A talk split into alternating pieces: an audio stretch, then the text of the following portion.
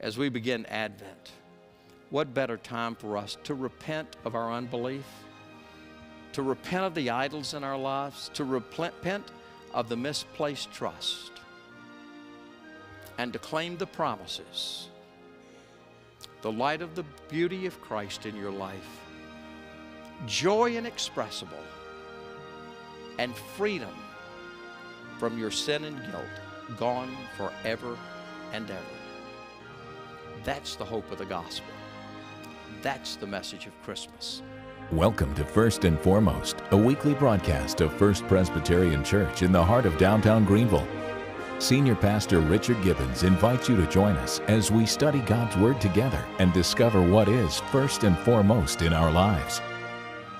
This morning, our text is going to be one of the great prophecies, very familiar prophecies about the coming of, of Christ into this world. So I want you to open your Bibles with me this morning to the ninth chapter of Isaiah, the ninth chapter of Isaiah. This is God's Word. Nevertheless, there will be no more gloom for those who were in darkness. In the past, he humbled the land of Zebulun and the land of Naphtali. But in the future, he will honor Galilee of the Gentiles by the way of the sea along the Jordan. He will honor it, he says. The people walking in darkness have seen a great light. Of those living in the land of the shadow of death, a light has dawned. You have enlarged the nation and increased their joy. They rejoice before you as people rejoice at the harvest, as men rejoice when dividing the plunder. For as in the day of Midian's defeat, you have, you have shattered the yoke that burdens them, the bar across their shoulders, the rod of their oppressor. Every warrior's boot used in battle and every garment rolled in blood will be destined for burning, will be fuel for the fire. For to us a child is born, and a son is given, and the government will be on his shoulders, and he will be called Wonderful Counselor, Mighty God everlasting Father, Prince of Peace. Of the increase of his government and peace, there will be no end. He will reign on David's throne and over his kingdom, establishing and upholding it with justice and righteousness from that time on and forever. The zeal of the Lord Almighty will accomplish this. This is the word of God. First of all, the darkness. What is this darkness that the people were walking in? Well, you can read earlier in Isaiah, in Isaiah chapter 2, verse 5, where God speaking says, O house of Jacob, come, let us walk in the light of the Lord. Let us walk in the light of the Lord. It was the light of the Lord that, that the people were not walking in. And we get a little clearer understanding of that because I think probably John even had this passage in mind when in his first epistle he wrote these words This is the message we've heard from him and declare to you that God is light. In him there is no darkness. Now you're getting a picture of what this darkness is. God is light. In him there is no darkness at all. If we claim to have fellowship with Him and yet walk in darkness, we lie and do not live by the truth. It's pretty simple. What this darkness was, was the spiritual darkness of unbelief. They didn't believe. It was the spiritual darkness of compromise. They had compromised. It was the spiritual darkness of not walking in light of what God had revealed to them. It was the darkness, it was that spiritual darkness of unbelief. And that was the condition of these people. They were living in this time of unbelief, and there was darkness and gloom, and they were driven to despair. I mean, it was a terrible time. And yet, in the midst of that, God comes to them. But here's the question what was the problem here? Why was there, why was there this darkness?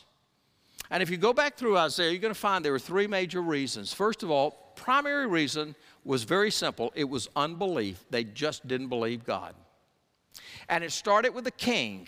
He didn't believe God. And I'm going to show you another sort of interesting passage, one of the messianic uh, passages that maybe you're not familiar with the context of, but it has to do with this King Ahaz who didn't believe God. Go back to chapter 7 with me.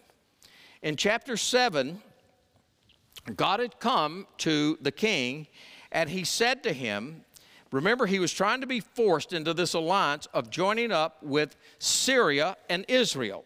And they were putting the pressure on him. Okay, those two kingdoms, the kings of those two kingdoms, were putting the pressure on, on the king of, of, of Judah to join in this alliance. But God speaks in verse 4, He says, Be careful, keep calm, and don't be afraid. Do not lose heart because of these two smoldering stubs of firewood. How about that for a description? Don't worry about them. Ahaz was not a man of belief, neither were the people. And so God goes on to warn, if you'll, if you'll come on down to verse 9, he says, If you do not stand firm in your faith, you will not stand at all. And God, knowing that Ahaz, the king, was not a man of faith, God spoke to the king again, and he said this, verse 10 Ask the Lord your God for a sign, whether in the deepest depths or the highest heights. Okay, Ahaz, you don't believe me? You're not going to take me at my word? Ask me for a sign.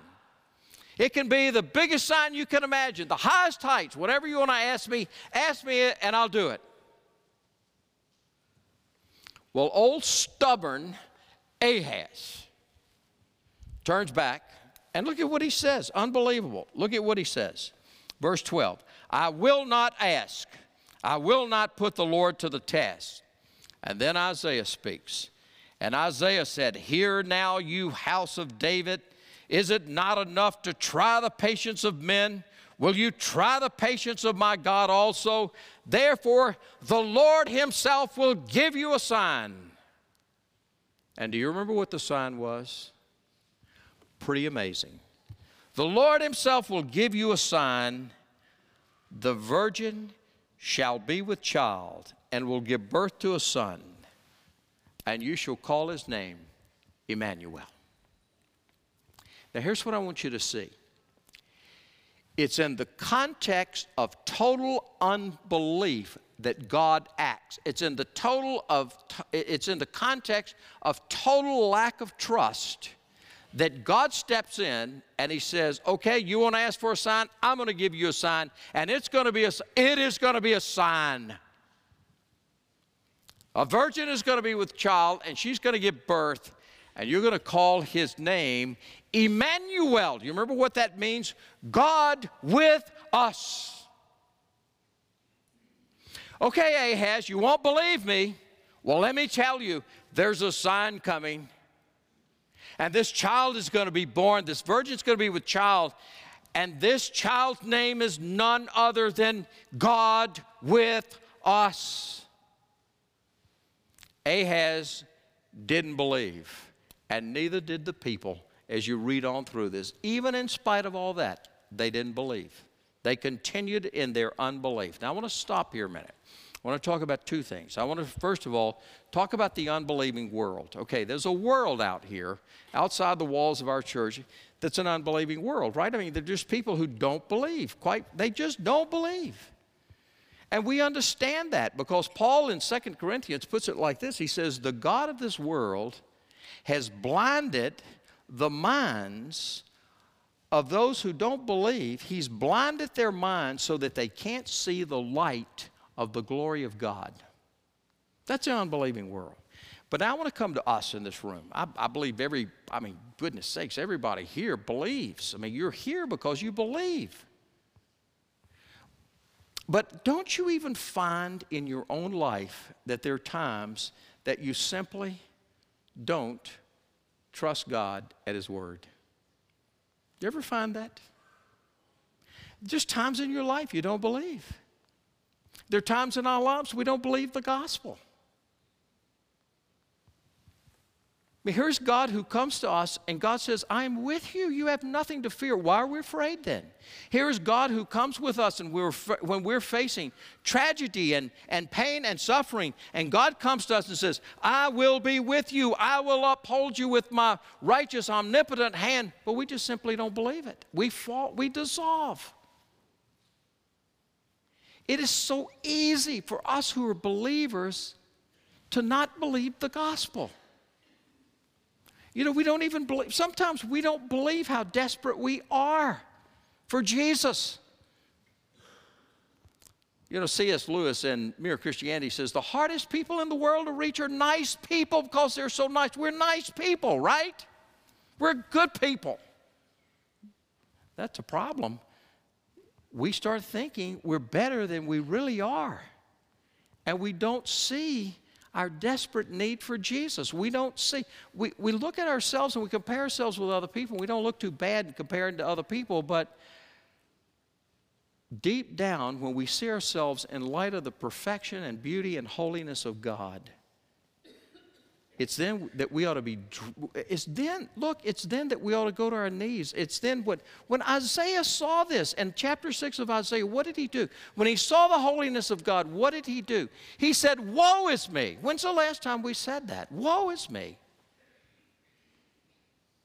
See, sometimes we just don't see our own sinfulness and, and we forget the wonder of the cross, the wonder of the cross look, if you're one of these people who you, you look and you think about your salvation, say, Of course, God saved me. Of course, He saved me. I mean, in a sense, what we're saying is, Well, I deserve to be saved.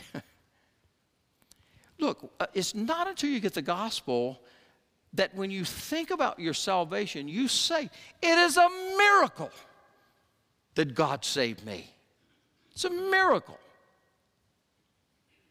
is because we forget the gospel, right? We don't believe. That was their first problem. Now, it goes worse. Not only was there unbelief, but there was the problem of idolatry. Earlier, Isaiah had said, Their land is full of idols. They bow down to the work of their hands. Listen to it. Idols are those things we feel like we absolutely have to have to give us meaning and significance. It are those things that we adore, that we serve, that we rely on more than we do on Jesus. And we all have these idols, and these look, these idols will drive us into the ground because we become so dependent upon these idols to give us meaning, to give us significance, to give us value. You follow that? And let me tell you this idols can be good things that we make ultimate things. Idols aren't necessarily bad in and of themselves, but when we make, when we make them ultimate things, things that we feel like we have to have to give us meaning in life, when we go there, we've crossed the line into idolatry and we're filled with them. We're filled with them. We all have them. We all have them. And then there's one more here. By the way, idolatry is at the root of every sin. At the root of every sin. It's the failure to look to Jesus alone for our salvation. That's really what idolatry is all about. All right, misplaced trust. Here was the problem back then. The people were putting their trust in human alliances. They were putting their trust in their own efforts. They were putting the trust in their own efforts. Now, let me put it this way here's the great danger. Almost all of us, in fact, I'll say all of us, are tempted and often drawn away from the gospel back to religion. Now, stay with me a minute. Almost all of us, at one time or another, are drawn away from the gospel into religion. Now, let me try to define what I mean by this. Religion is about what we do, the gospel is about what God has done for us. Follow that? Religion is what we do, the gospel is what God has done for us. What God in Christianity does is He reaches out in the midst of darkness and despair and gloom and unbelief. God acts. Let me put it this way there is an order to the gospel. Now, look, th- look, this is the most essential thing I'm going to say this morning that really helps us get what, what Christianity is and what the gospel is really all about. This is the most important thing. There's an order to the gospel. Now, here's the way it works. Here's what the gospel says the gospel says, we are loved and accepted by God solely on the basis of what Jesus Christ has done for us. And as a result of that, out of love and gratitude, we want to seek to honor Him with a life of obedience. Did you follow that? Let me say it again. What the gospel says is that we're loved and accepted by God solely on the basis of the work that Jesus has done for us, so that as a result, we will desire, out of gratitude and love, to live a life of obedience. Now, here's what religion says religion says it's the opposite. Religion says I have to live this certain way. That's what we call moralism, legalism, religion, however you want to put it. It's dependent upon me to do certain things. If I do those certain things, God owes me, and therefore He will accept me and He will love me. You follow that? Uh, that's religion. That's religion. Religion says, I've got to do it, I've got to work for it, I've got to earn it. And if I do, then God will like me, God will accept me, God will love me. The gospel blows that away entirely. The gospel says just the opposite. Look, here's what the gospel says You are loved and you are accepted by God because of what Jesus did in your behalf. And as a result of that, my desire is to want to live for Him. Right? You see what I mean by misplaced trust? Misplaced trust means I'm trusting in my religion, I'm trusting in, in my moralism, I'm trusting in my legalism, I'm trusting whatever ism you've got. Rather than coming to that place as Jesus alone. And then when we get it, things are going to change. Let me show you what happens. Remember, that was, the, that was why they were in the darkness. Now, let me take you to the next step here. And that is, what hope did God give them? Now, you've got the picture here. What hope did God give them? Three things light, joy, and freedom. The people walking in darkness have seen a great light. On those living in the land of the shadow of death, a light has dawned. Now, I want you to see this. These people had not gotten it right. They weren't all of a sudden now turning and following God, trying to earn it. No, they were living in disobedience. They were living, look, they were living in disobedience and they weren't trusting God. And yet God says, the people who are walking in that darkness, I'm sending light to them. They lived in darkness, but now light has come. What did he mean by that? He's talking about truth and meaning. Now I'm going to send what Francis Schaeffer used to call true truth. I'm going to give them what the real truth is. When the light of God comes into your life and you see Jesus in his beauty, you're going to find a joy that's inexpressible, a joy that's unexplainable, this deep inward sense of joy that God produces in your life. And Isaiah puts it in these terms back in that day and time. He says, It's going to be like the joy at harvest time when the harvest comes in and there's this bountiful harvest and everybody is rejoicing. Or when the battle's over and the spoils of war are being divided and people rejoice, the battle's over. It's that deep inward joy that God produces within us.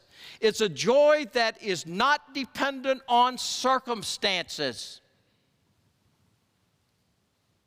Listen, follow that. It's a joy that's not dependent upon circumstance. Happiness is dependent upon circumstances. Joy is this deep inward, this deep inward sense that you're loved and that you're with Him, and that there's nothing that can separate you from His love in Jesus Christ. And regardless of what you face, Richard preached on this in Philippians not long ago. He talked about Paul having that joy even in the midst of his imprisonment. Rejoice in the Lord. Again, I say rejoice. Remember his sermon? And he made the point that there's joy wasn't dependent on his circumstances, it was this deep inward joy. And once you've seen Jesus and his beauty, you're going to find that joy. And I'm going to tell you, if you're here this morning and you don't know it, you'll never find the kind of joy I'm talking about apart from seeing the beauty of Jesus in your life. Never. There is no earthly happiness that can ever touch the kind of joy that I'm talking about. And how is he going to bring that about? Here's the message of Christmas. Here it is. Verse 6. Look at it. Look at the promise.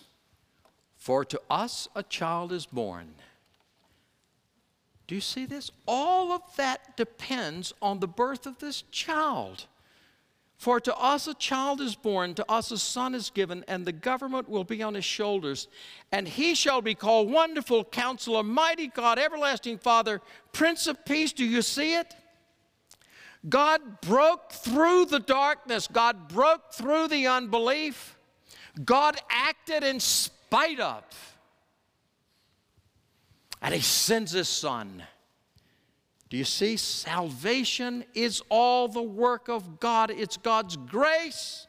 That's the message of Christmas.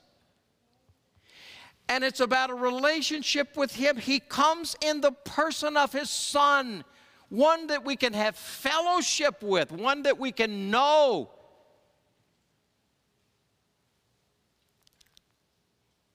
Years later, after this promise, the people walking in darkness saw the great light. That child was born in the world. Angels announced his birth, and shepherds came to worship him. And in the prologue of his gospel, John wrote, In him was life, and the life was the light of men. And the Lord Jesus said to his people then, and he says to us now, I am the light of the world. Whoever follows me will never walk in darkness, but will have the light of life. This morning, as we begin Advent, what better time for us to repent of our unbelief, to repent of the idols in our lives, to repent of the misplaced trust, and to claim the promises the light of the beauty of Christ in your life, joy inexpressible, and freedom from your sin and guilt, gone forever and ever. That's the hope of the gospel. That's the message of Christmas. Let's pray. This morning, Lord, as we think of these things, I pray, first of all, that we would, we would see that light that you're talking about. I pray that you promised that you would show us the light. You promised that that light would shine in darkness. That the light of the glory of God would be revealed to us as we see the beauty of our Savior Jesus and I pray this morning that we would be captivated with him, that we would be in awe of him, that we would stand amazed at the extent of his love for us, and that we would find that deep joy and freedom that the gospel promises us through him alone. And God, we come this morning in repentance. We repent of our unbelief, of not trusting you. Right now, there are people in this room who know they haven't been trusting you. God, we repent of that. And we all have our idols. God, we repent of our idolatry and our misplaced trust, especially when we trust in our own goodness. God, we repent and we turn to Jesus and we see the beauty of His glory as we behold Him, our King, our Savior, our Shepherd. We give you thanks for the hope of the gospel and for the message of Christmas. For we make this prayer in the name of Jesus our Savior. The Music and Worship Arts Ministry of First Presbyterian Church of Greenville presents Christmas at First, Sunday, December 4th at 6:30 p.m. in the sanctuary, featuring soloists from the Metropolitan Opera, New York City Opera, and regional favorites. A full orchestra including members of the South Carolina Philharmonic, Greenville Symphony, and Alabama Symphony, and First Presbyterian Church's children's, youth, and adult choirs. Admission is free and open to the public. For more details, visit firstpresgreenville.org.